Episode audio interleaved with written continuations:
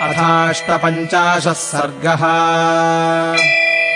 प्रत्याश्वस्तो यदा राजा मोहात् प्रत्यागतस्मृतिः तदा जुहावतम् सूतम् रामवृत्तान्तकारणात्। तदा सूतो महाराज कृताञ्जलिरुपस्थितः राममेवानुशोचन्तम् दुःखशोकसमन्वितम्। वृद्धम् परमसन्तप्तम् नवग्रहमिव द्विपम् विनिश्वसन्तम् ध्यायन्तमस्वस्थमिव कुञ्जरम्। राजा तु रजसा सूतम् ध्वस्ताङ्गम् समुपस्थितम्। अश्रुपूर्णमुखम् दीनमुवाच परमार्तवत् कनुवत्स्यति धर्मात्मा वृक्षमूलमुपाश्रितः। सोऽत्यन्तसुखितः सूत किमशिष्यति राघवः। दुःखस्यानुचितो दुःखम् सुमन्त्रशयनोचितः भूमिपालात्मजो भूमौ शेते कथमनाथवत्। यम् याम् तमनुयान्ति स्म पदातिरथकुञ्जराः। स वत्स्यति कथम् रामो विजनम् वनमाश्रितः। व्यारैर्मृगैराचरितम् कृष्णसर्पनिषेवितम्। कथम् कुमारौ वैदेह्या सार्धम् वनमुपाश्रितौ।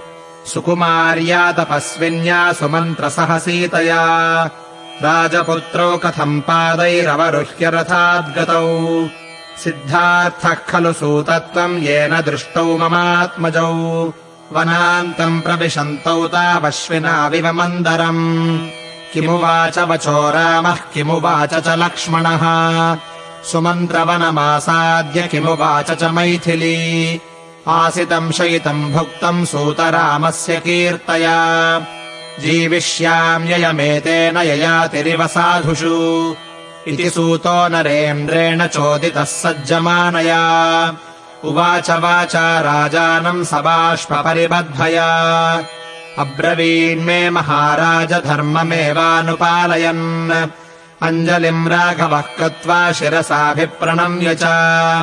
सूतमद्वचनात्तस्य तातस्य विदितात्मनः शिरसा वन्दनीयस्य वन्द्यौ पादौ महात्मनः। सर्वमन्तः पुरम् वाच्यम् सूतमद्वचनात्मया। आरोग्यमविशेषेण यथार्हमभिवादनम्।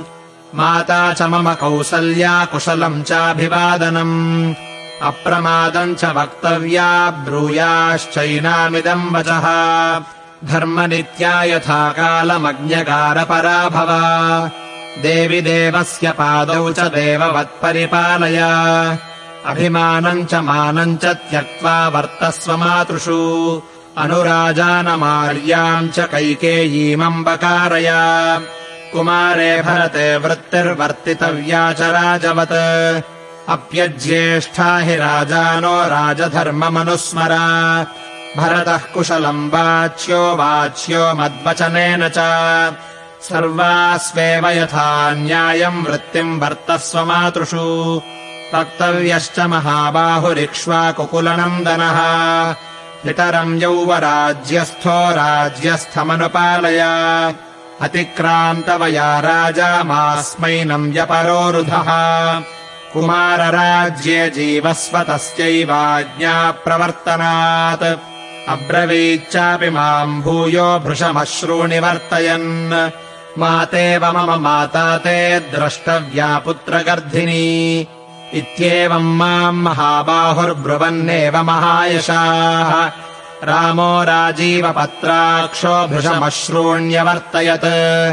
लक्ष्मणस्तु सुसङ्क्रुद्धो निःश्वसन् वाक्यमब्रवीत् केनायमपराधेन राजपुत्रो विवासितः।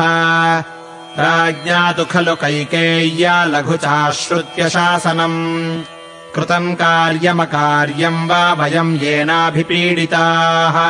यदि प्रव्राजितो रामो लोभकारणकारितम् वरदाननिमित्तम् वा सर्वथा दुष्कृतम् कृतम्। इदम् तावद्यथा काममीश्वरस्य कृते कृतम्। रामस्य तु परित्यागेन हेतुमुपलक्षये। असमीक्ष्य समारब्धम् विरुद्धम् बुद्धिलाघवात् जनयिष्यति सङ्क्रोशम् राघवस्य विवासनम्। अहम् तावन्महाराजे पितृत्वम् नोपलक्षये। भ्राता भर्ता च बन्धुश्च पिता च मम राघवः। सर्वलोकप्रियम् त्यक्त्वा सर्वलोकहिते रतम्। सर्वलोकोऽनुरज्येत कथम् चानेन कर्मणा। सर्वप्रजाभिरामम् हि रामम् प्रव्रज्य धार्मिकम् सर्वलोकविरोधेन कथम् राजा भविष्यति? जानकी तु महाराज निःश्वसन्ती तपस्विनी। भूतोपहतचित्तेव विष्ठिता विस्मृता स्थिता। अदृष्टपूर्वव्यसना राजपुत्री यशस्विनी।